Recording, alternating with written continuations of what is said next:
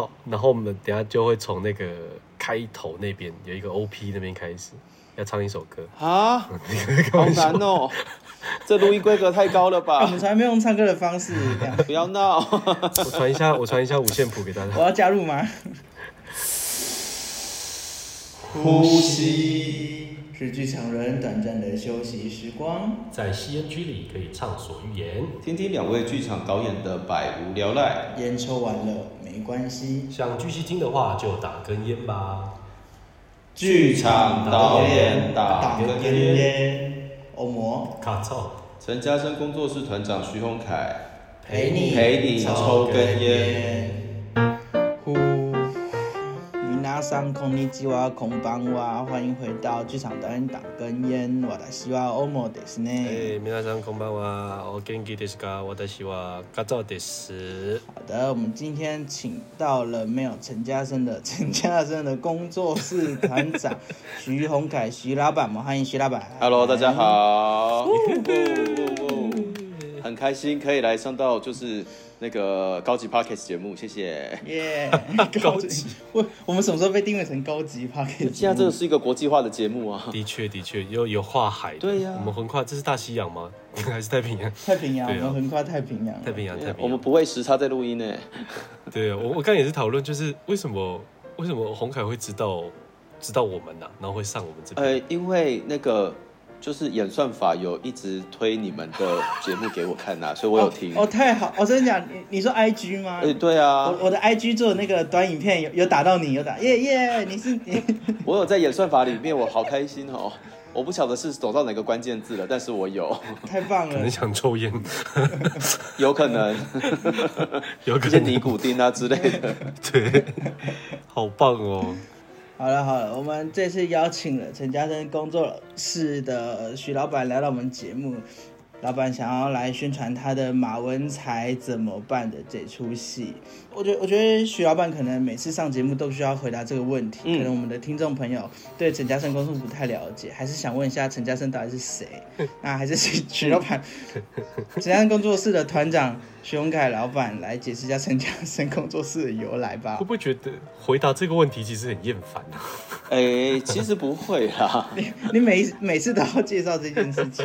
哎、欸，他就是一个定番啊，就是大家好，我叫张惠妹，大家好，我叫陈奕迅，大家好，陈嘉生工作室是怎么来的？这样子啊，是一样的意思。是算命算来的嘛？哎、欸，对，就是最后是抽塔罗牌抽来的。抽塔罗牌？嗯、呃，对，是抽塔罗牌抽来的。欸、那你还记得你是抽哪张牌？就好了，我讲一下故事好了。其实。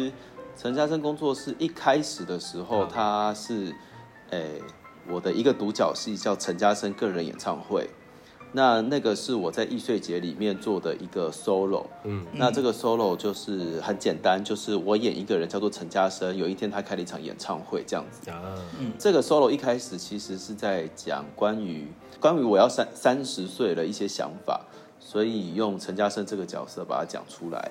那当然，里面还包含了一些我在讨论，哎，到底什么是真的，什么是假的，真的喜欢跟假的喜欢，然后社群媒体啊、社群网络啊那一些的事情，那用流行歌的方式，嗯嗯嗯用一些创作的方式把它唱出来给大家听。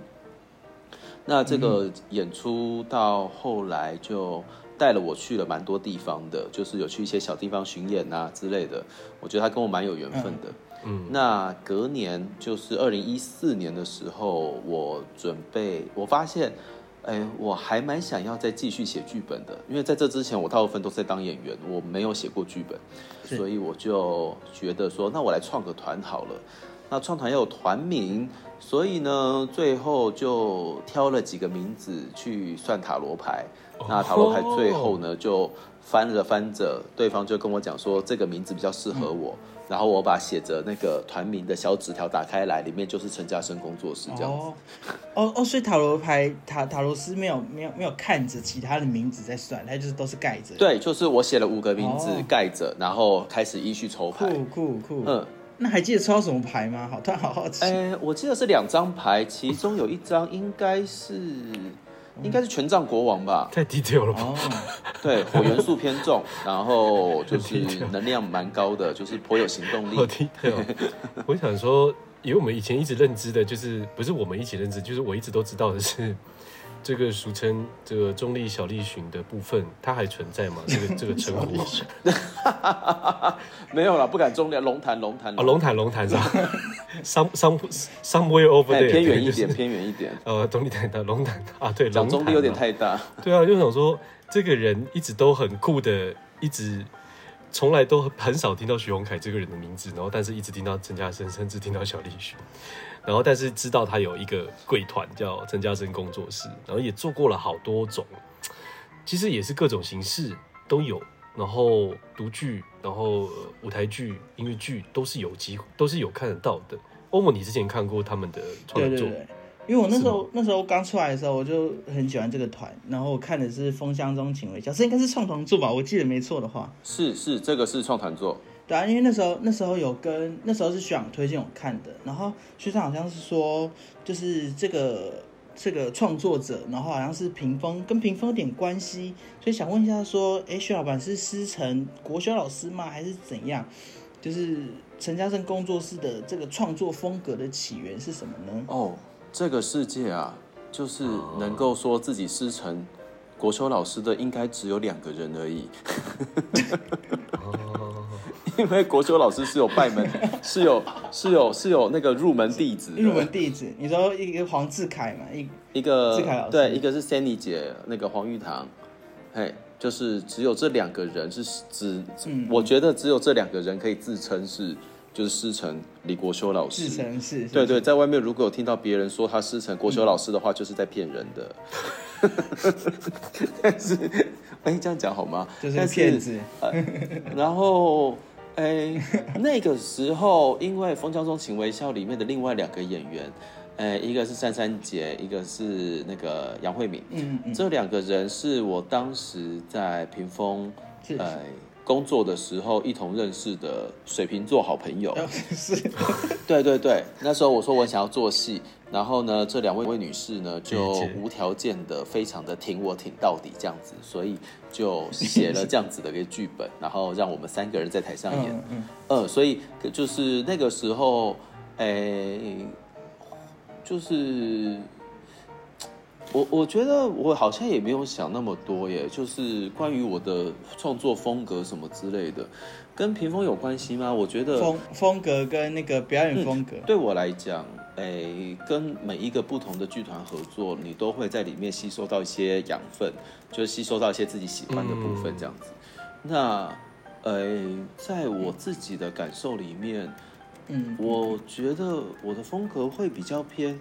我看待这个世界的方式了， oh, oh, oh. 就是我好像没有特别喜欢喜剧，或者是特别喜欢悲剧，或者是说做什么事情一定要感动谁什么之类的没有，呃，它比较像是我看这个世界的一种态度。所以你要说我的风格是什么，大部分的人都说我的风格。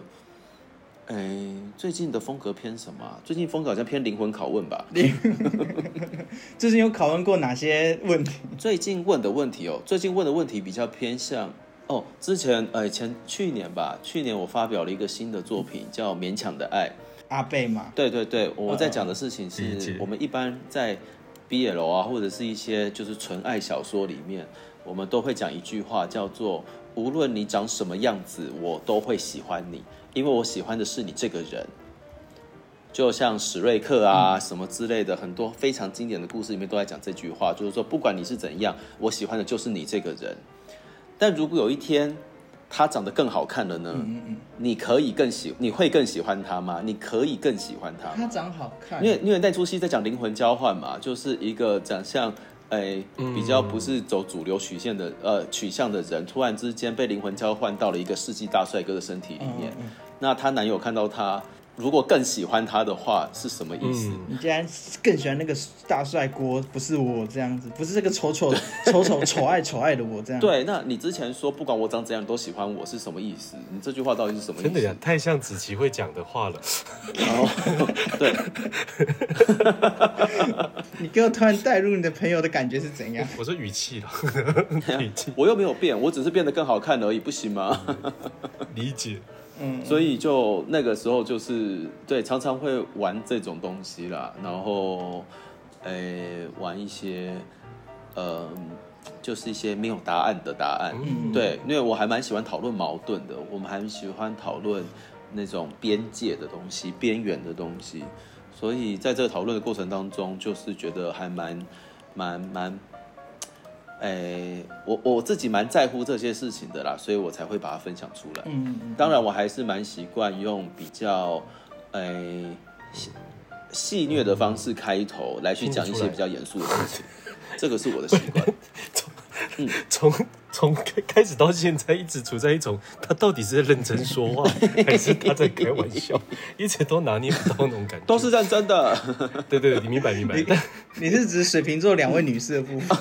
我可以理解他们做戏在一起做戏很开心，但是从水瓶座开头这件事，我真的是笑出来了。就是我想问，就是像刚刚你刚刚讲说，你很喜欢探讨说矛盾类型的，或者是在某种临界值之间的。呃、嗯呃、很 X Y 轴的那种取取交界地带，嗯，那你怎么会去选定说，呃，因为每件事情都有它的矛盾，每件事情都有它的冲突，但你是怎么选定你的某种题材？比方说，我现在要谈论的是某种啊，可能是呃以外貌，然后跟讨论到灵魂这些事情，嗯、然后或者是说下一个题材或者是什么，你怎么选定要选择用哪一种？里面内内，我沿着嘎造的问题继续问下去，就就像阿、嗯、阿北这出戏好了，嗯，就是因为因为对我来说，就是毕竟你你说你是龙潭小栗旬嘛，所以是你那不是我说的，更笑死哦，乱乱扣帽子。我不是说，毕竟你有一个龙潭小栗旬的这个标签，所以你的外貌应该不会像阿北里面的这样子，就是丑爱丑爱的部分。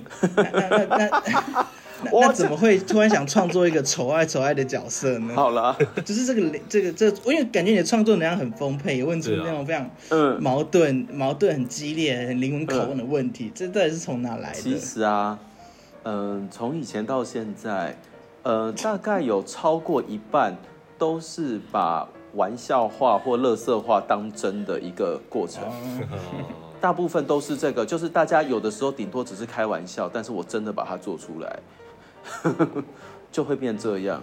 就像哦，就像后台大家排练的时候，真的在说我们做一个就是很很奇怪的B L吧，然后大家说哦好啊好啊，然后然后就做了这样子，我就认真把它做出来，好青涩，要说人就傻眼这样。呃，就是就是所有人那个时候过程其实就是那个那一阵子B L当道吧，就刚开始，然后票房都很好。我们就一群人在后台，我们就说啊，人家票房好好哦，真羡慕。然后大家就说，我们也来做 B L 啊，啊，我们就讲，哎呦，拜托我们长这样子谁要看呢、啊？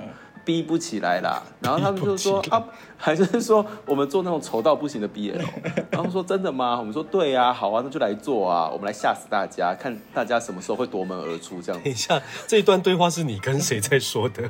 大家都在场，就是阿北的大部分的演员都在场。哦、我们就是一群人在后台聊天，然后聊出了这件事情，然后聊着聊着就说那不然就来做啊，好啊，那就来做啊，那那谁要做？那就陈嘉生工作室做啊。我就说为什么是我做？他就说，就是你们剧团这么奇怪，做这种事情比较就是比较合情合理吧。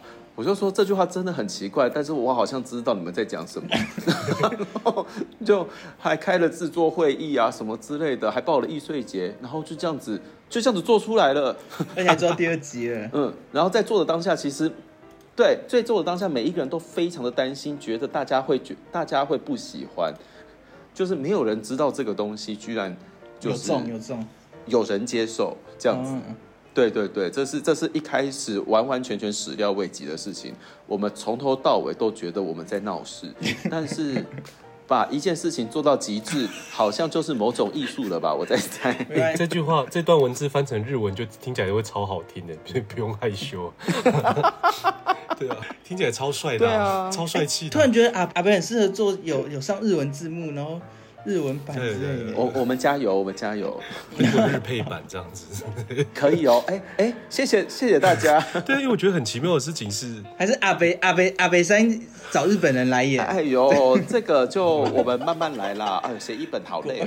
因为我觉得，我觉得今天很奇妙的这一集是真的邀请到陈嘉生，虽然我今天听起来超像在讲结尾的，就是。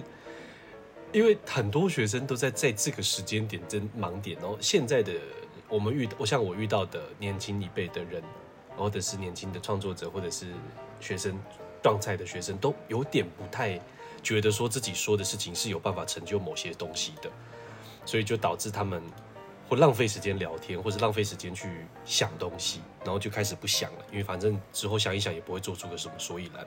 可是好多你们好多作品都是一个不小心就成为，当然这中间一定过程很有很多。很多磨合跟很多的修正才会让这个作品成型，但是就感觉好像需要鼓励出这样的资讯。或许陈嘉生出现，好像可以带给大家有这样子的感受吧，我自己觉得啦，感觉上是这样。真的不愧是嘎造老师哎、欸，好正向积极哦。我也可以很悲观呐、啊，对对对。谁在收听？对啊，但对我来说。玩笑话都有八分真，他就算是开玩笑的，也都有一些真心在里面。那如果那些真心是真心的话，那就把那个真心做出来啊，它就是创作的来源啊。那你们、你们、你们团员开会有没有干话会议？其实开过蛮多次的。不要讲出来，结果讲了就得做，是一个。必须听话的人类们，对啊，很好玩的、哦，很好玩，真的啊，很多很多东西真的都是这样子发展出来的啊，好几个作品哦。哪一部啊？嗯，之前有一个就是呃，有一个叫《蓝山之下》的，就是我们在我在想着说，如果我今天来用一个闽南男性的角度来看待客家女性的话，她会长怎样？所以我就很勇敢的做这个东西，那个也都是开玩笑讲出来的啊。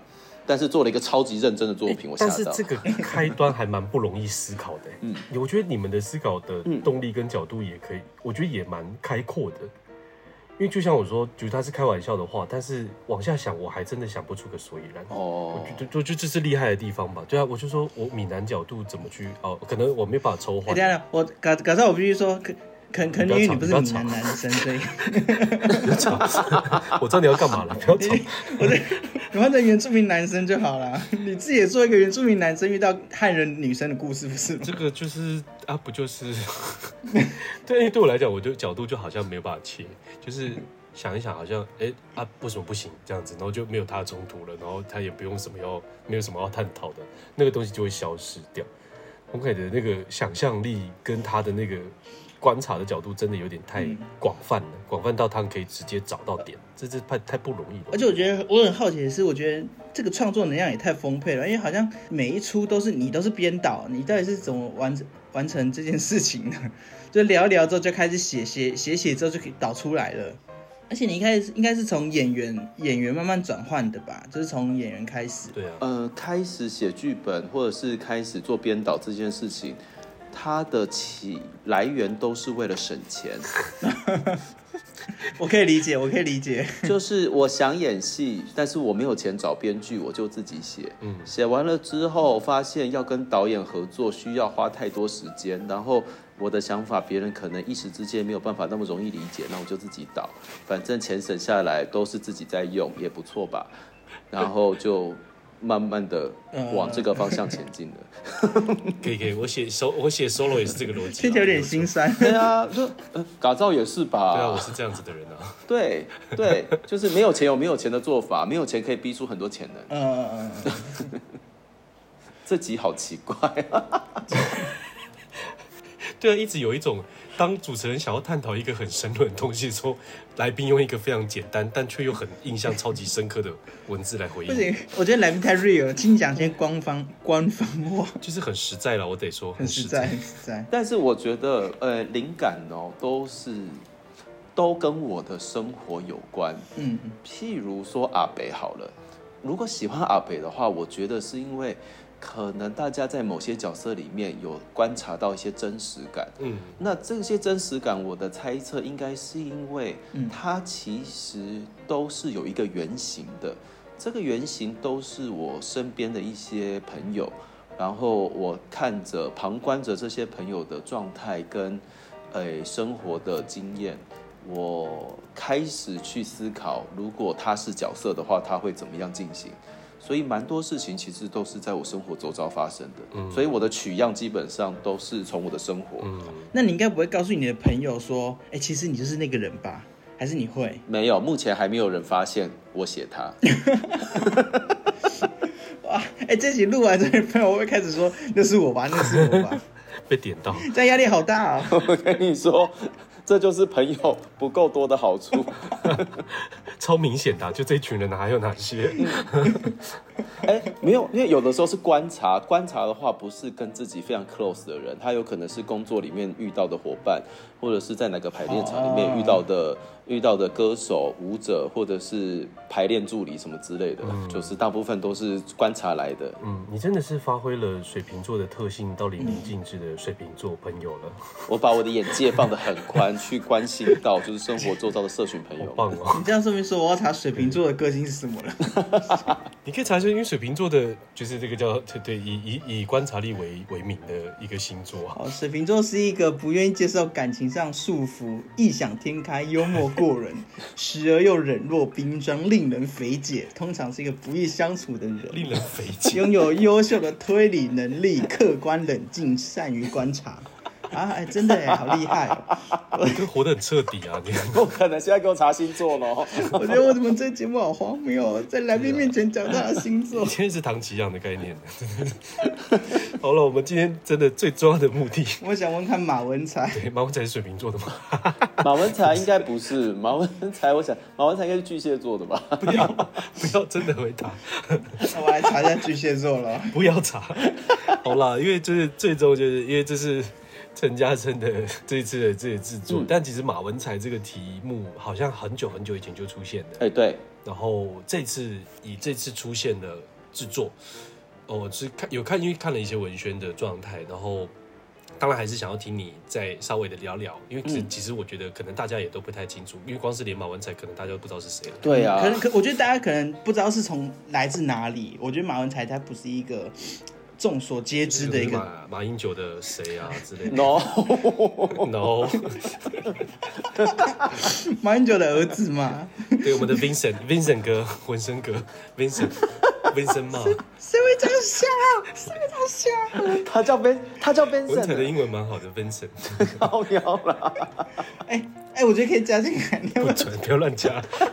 我, 我觉得可以啊，我觉得 Vincent 理所不当官，这是我的身啊。好了，我们听听徐老板来说。好了，我们请徐老板来介绍一下为什么马文才到底怎么了？对，好，诶、欸，他其实是诶蛮、欸、多，他其实是在《风箱中请微笑》之前就已经在写的东西了。哦，写、哦、十年哦。对，我写了十年。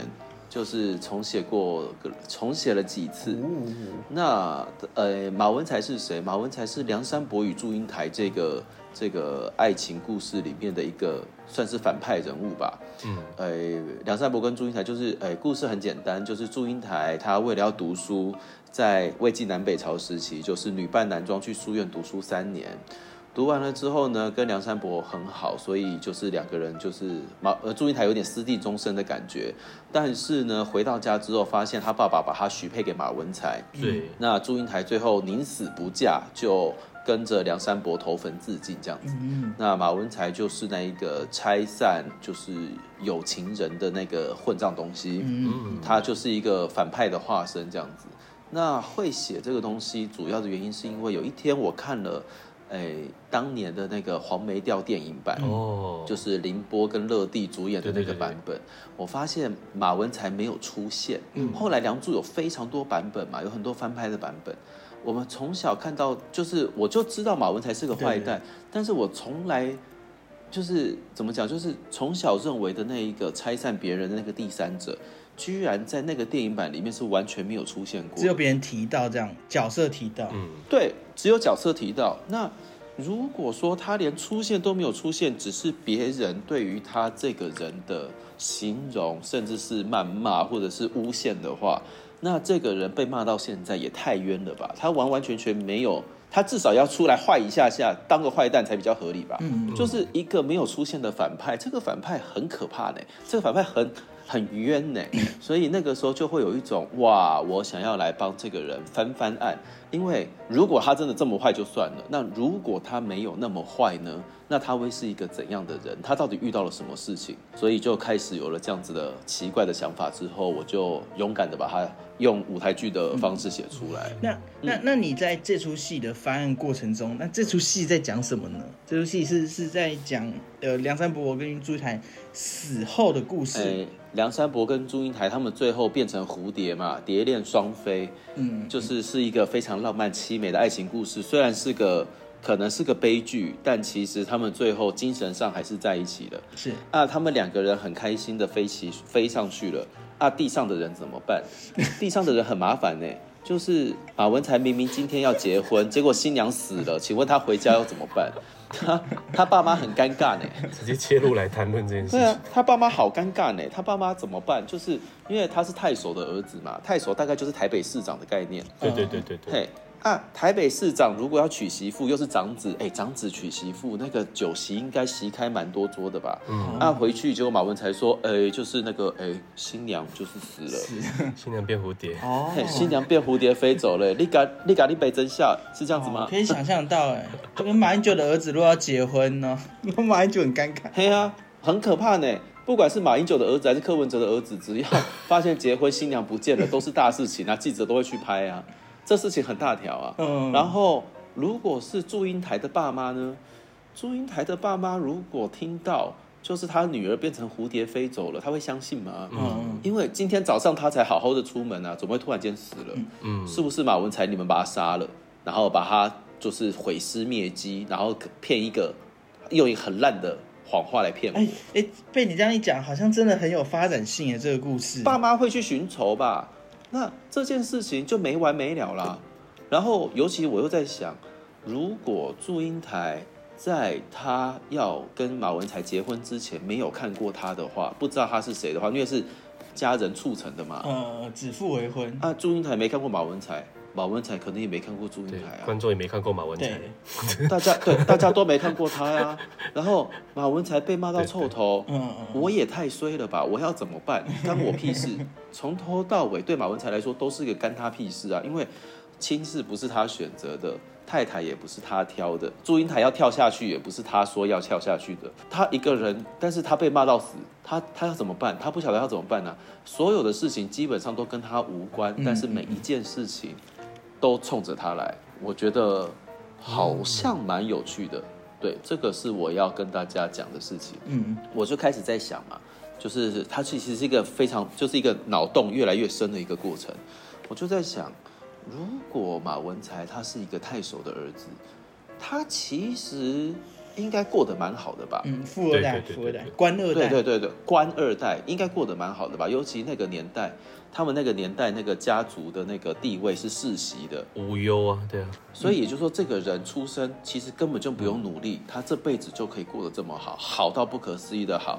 嗯，那会不会其实他根本就不晓得他这辈子要干嘛呀？嗯，因为他其实根本就不需要知道自己要干嘛，他也可以活得很好啊。嗯，那如果他的真的是一个这个样子的人呢、啊？他如果真的不晓得自己要干什么，一路到长大了，就是爸爸妈妈说哦，你要娶太太，你要娶老婆，那我就去娶老婆啊。结果老婆不小心死了，回来全世界都在骂他，你为什么要做这件事情？你为什么不去救他？你为什么不去怎么样？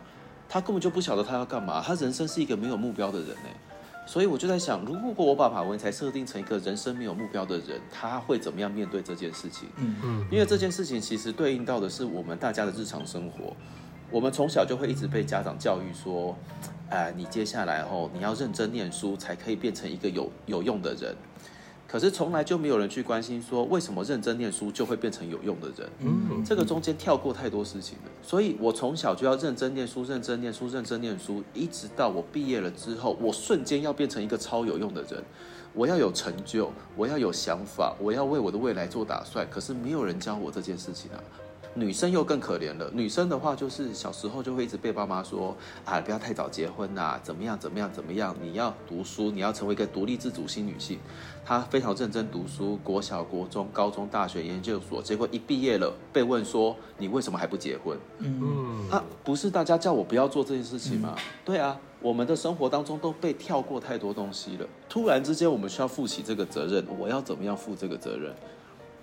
所以对我来讲，马文才怎么办？它是一个我借着马文才来讲，我看到的华人家庭的一些现象跟问题，跟一些我自己的想法。嗯、哇，我我我觉得真真好符合陈嘉生工作室的风格。从一开始很荒谬的东西，然后讲着讲着就有点走心了，怎么办？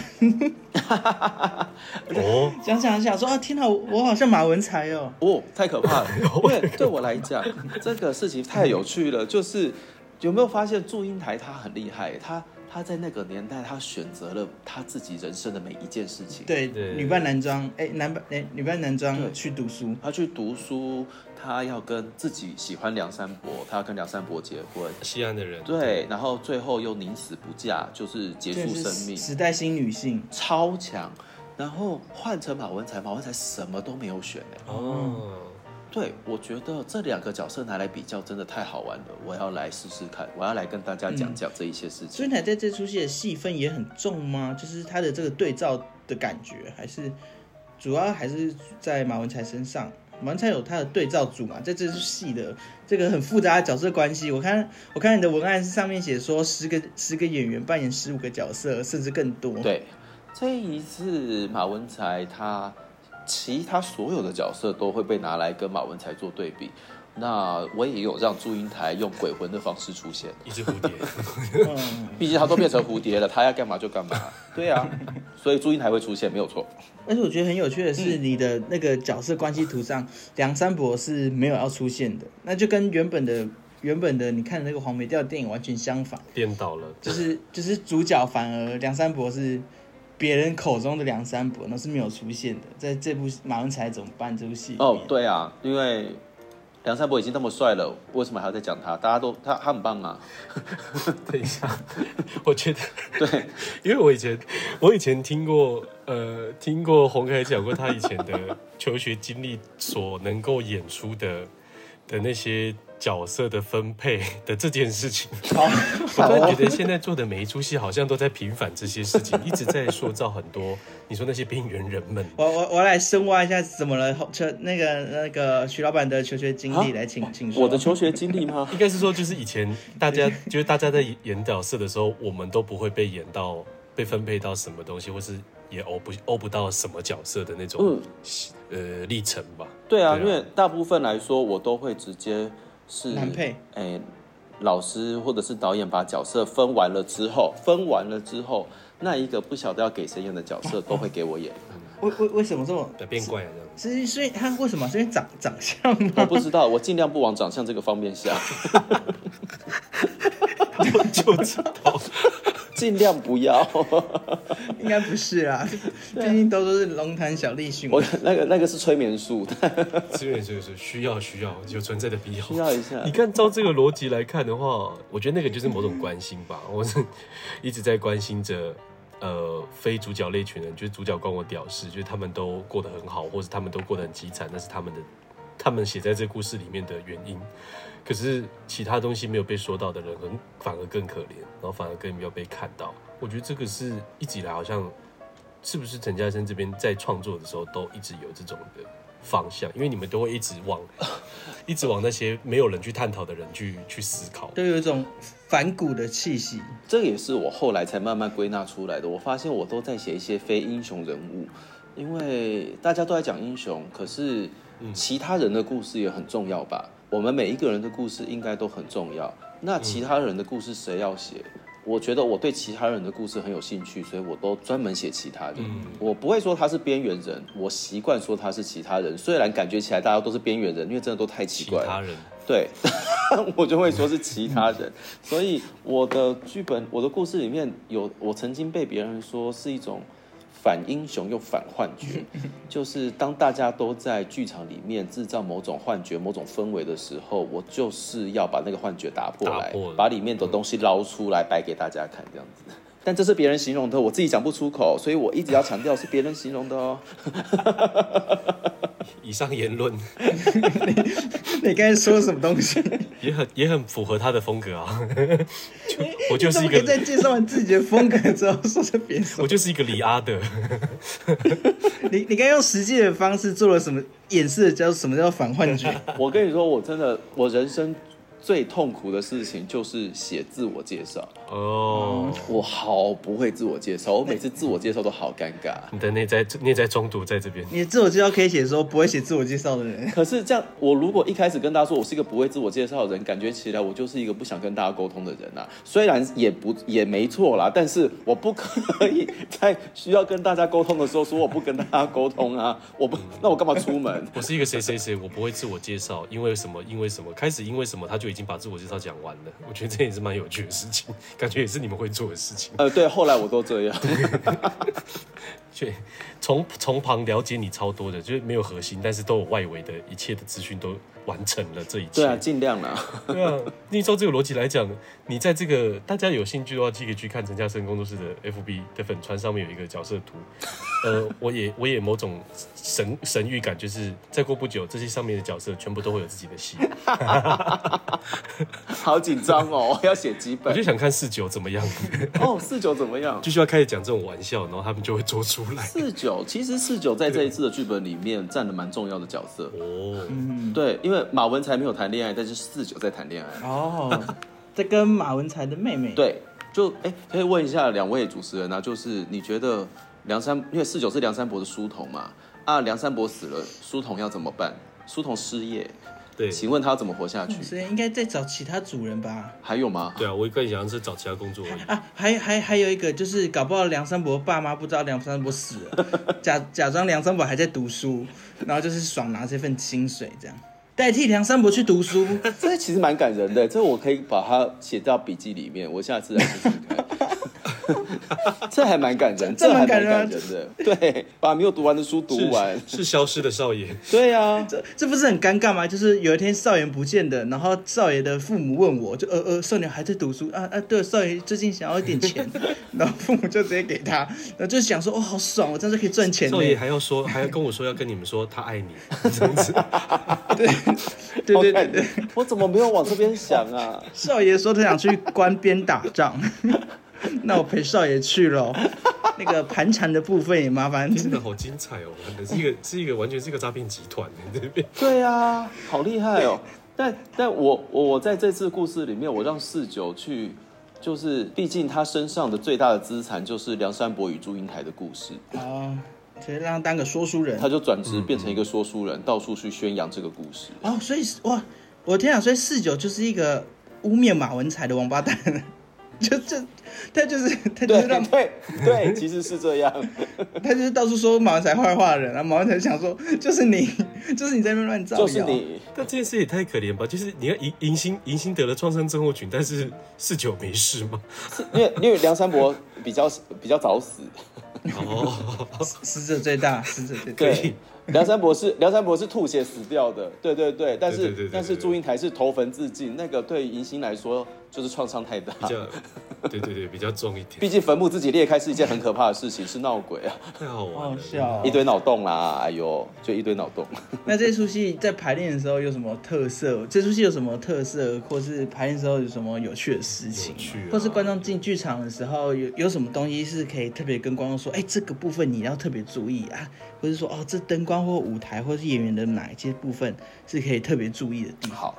呃，目前来说，我们大家在处理的事情叫做每一个人在台上的体力分配，因为诶情节都偏夸张，所以大家的能量消耗得非常快。尤其是我这次把我的表演老师姚坤君老师放到台上，嗯，然后他的角色就是一直在骂人。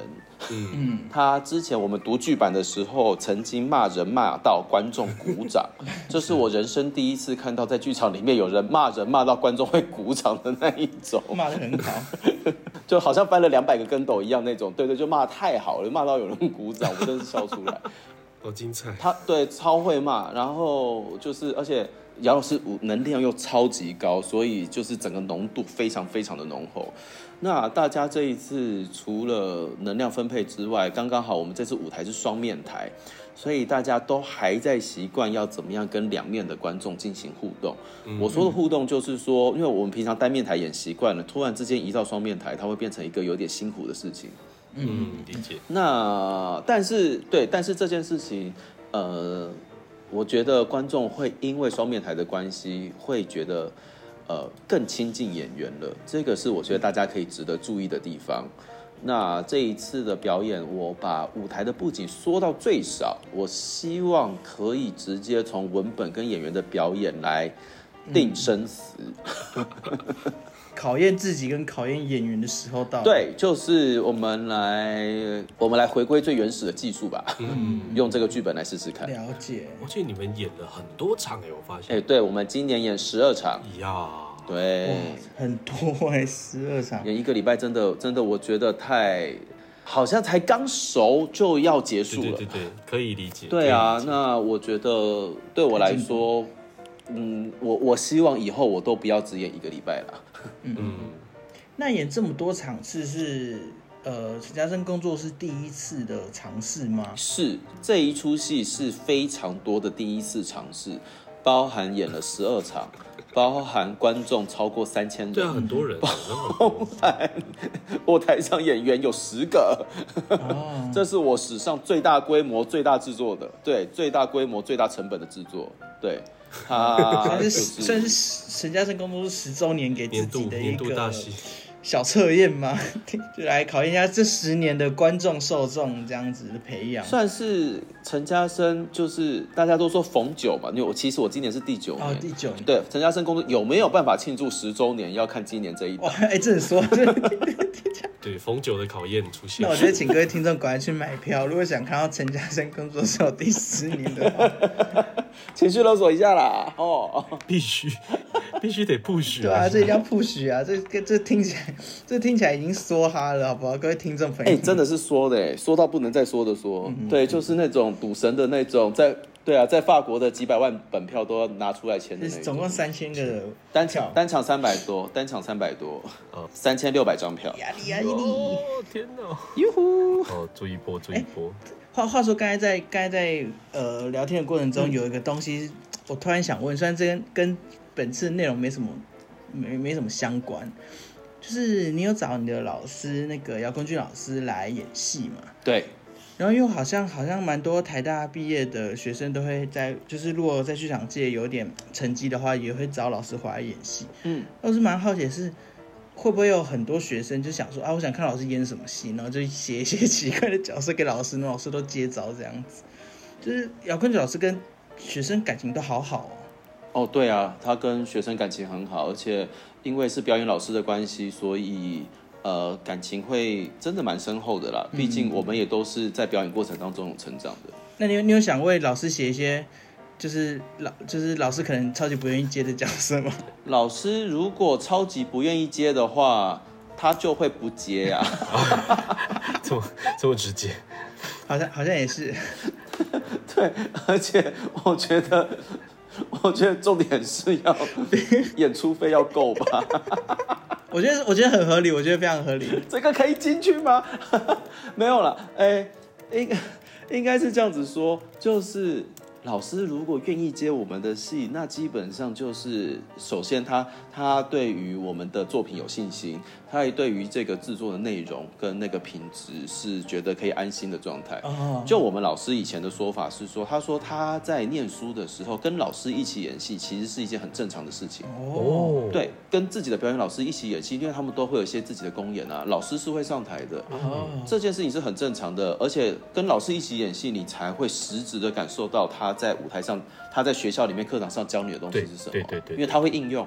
所以对他来说，跟老师一起演戏很正常。所以对他来讲，跟学生演戏，他也觉得这是一个很实在的机会，所以他完全不排斥这件事情。嗯。然后姚老师最棒的地方是，他在排练场从来没有摆过老师的架子，他在排练场就是一个演员，他就是用演员的态度、演员的身份来跟你工作。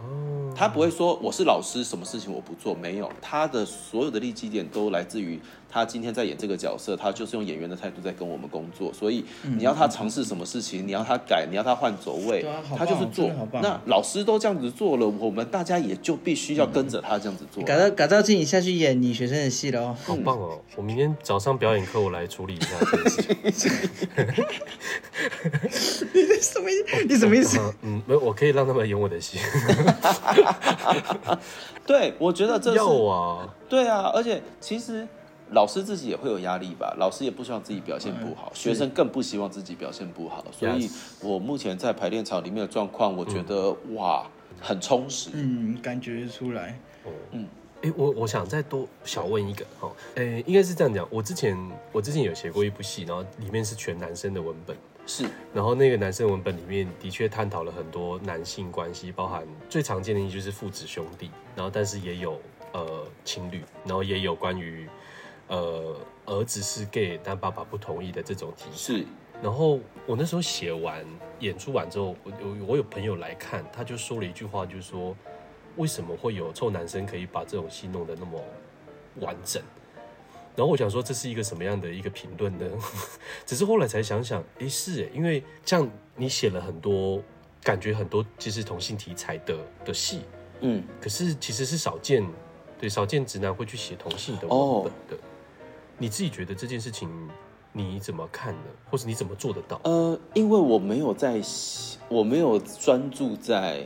身份所谓的爱情关系里面的东西啊，我写的是另外一个层面上面的事情，嗯，所以对我来讲，我就是写人，这个人当我进入他的内心世界里面之后，他会去喜欢那个人的话，那喜欢的心境对我来说是一样的，可能手段不同，手法不同，但是只要你有办法理解这个角色的时候，我觉得他好像那个困难的程度没有那么多。那当然，如果困难的话，你就要去填掉啊。填掉。所以，如果我当我发现我不了解他，我就会去填掉，我就会去找人，我就会去问人，嗯、我就会去看东西。哦、所以，前提对我来说，写写同性的，或者是写客家女性什么之类的，还回来客家女性。对对对，就是就是，或者是写写什么，写写古人，写祝英台，写什么人之类的。我觉得不要讲同性的，我觉得光是一个男生写女性就是一个超级超级超级困难的事情，是非常困难。嗯嗯嗯、光男生要写女生，而且那个女生是，就是，诶、欸，那个女生是是是女演员觉得是女生的那种角色，因为很多时候有些女演员都会反映说，这些男男编剧写的女生都不是女生，嗯，很常见，对，超常见，对。然后这件事情让我压力很大，所以当我在写女生的时候，我都会再三的跟女生确认，请问你们真的会这样想吗？有的时候会得到正面的，有的时候会得到反面的反馈，嗯、那我就要再去多理解他们那个时候在想什么。哦，就是一个填掉基础跟现实观察够丰富的水瓶座的戏，这样子、呃。就是我觉得是还要勇敢的走入一个其实你完完全就是你可能完全吃不下来的内心世界。嗯嗯嗯嗯，对，你要写十个角色，你就要进入十个角色的内心世界，那个很可怕。难怪写了十年，难怪会变胖。什么啦？不要突然走心了。又切了，又切过来。对啊，喝了好多珍珠奶茶啊、哦。多蠢！把你手上的珍珠奶茶给我放下，已经晚上了。健康一点。谢谢大家关心我的健康。好了，我们也谢谢今天，我今天听到的太多。我们自己都要回去，我相信听众现在听到应该也是一直在反反复复的，到底是真是假，一直都在猜疑。这就是这部戏或者是这个工作室的这位编导的这个特色。但这是有趣的有趣的一个现象，请大家来关心一下水瓶座的朋友。不要试图了解水瓶座啦，你不要了解啦，不要想要了解，关心就好了，好不好？关心关心一下，同情我就给我钱，就来买票。好了，好，我们再请陈嘉生工作室的徐宏凯徐老板来再次最后宣传马文才怎么办这出戏有没有优惠代码以及听众去哪里追踪你们的消息。好啊，关于优惠代码的部分呢，我们就非常的简单。